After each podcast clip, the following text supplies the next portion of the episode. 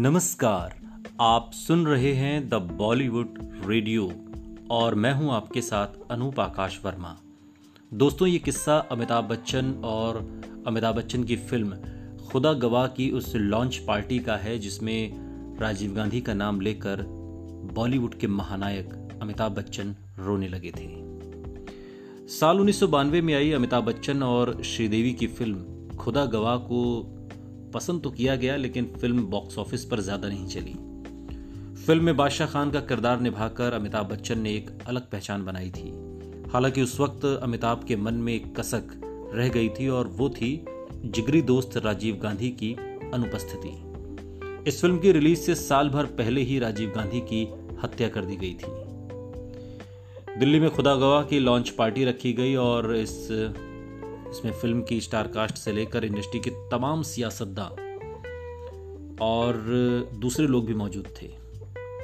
बातचीत का सिलसिला चल ही रहा था कि अचानक से अमिताभ बच्चन ये बताते हुए फफक कर रो पड़े कि किस तरीके से राजीव गांधी ने फ़िल्म की शूटिंग के लिए निजी स्तर पर तमाम प्रयास किए थे।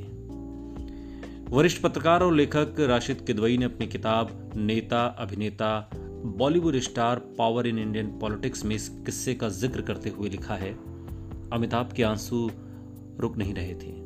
वो बता रहे थे कि किस तरह मई उन्नीस सौ इक्यानवे में अपनी हत्या से ठीक पहले राजीव गांधी ने खुदा गवाह के कुछ सीन की शूटिंग के लिए अफ़गानिस्तान में तमाम बंदोबस्त कराए थे।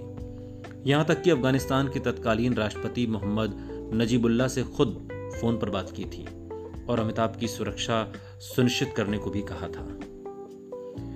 खुदा गवाह दर्शकों को तो खूब पसंद आई। अमिताभ की भी एक अलग इमेज इस फ़िल्म में बनी। हालाँकि इस फ़िल्म की रिलीज़ के बाद अमिताभ ने बड़े पर्दे से एक लंबा ब्रेक लिया। ऐसा कहा गया कि राजीव गांधी की हत्या के बाद वो इमोशनली टूट गए थे। और इससे उबरने के लिए उन्होंने फ़िल्मों से दूरी बनाना ही ठीक समझा। खुदा गवाह की लॉन्च पार्टी में शामिल तमाम मेहमानों में आईएएस वजाहत हबीबुल्ला भी शामिल थे। पार्टी चल रही थी और तभी अमिताभ की नज़र हबीबुल्ला पर पड़ी। उन्होंने श्रीदेवी से चुटकी लेते हुए कहा कि आप फ़िल्म में विलेन हबीबुल्ला का सिर मांग रही थीं। लीजिए, आपके लिए हबीबुल्ला का सिर हाजिर है। उनका इशारा उन्नीस सौ अड़सठ बैच के जम्मू कश्मीर कैडर के ऑफिसर वजाहत हबीबुल्ला की तरफ़ था।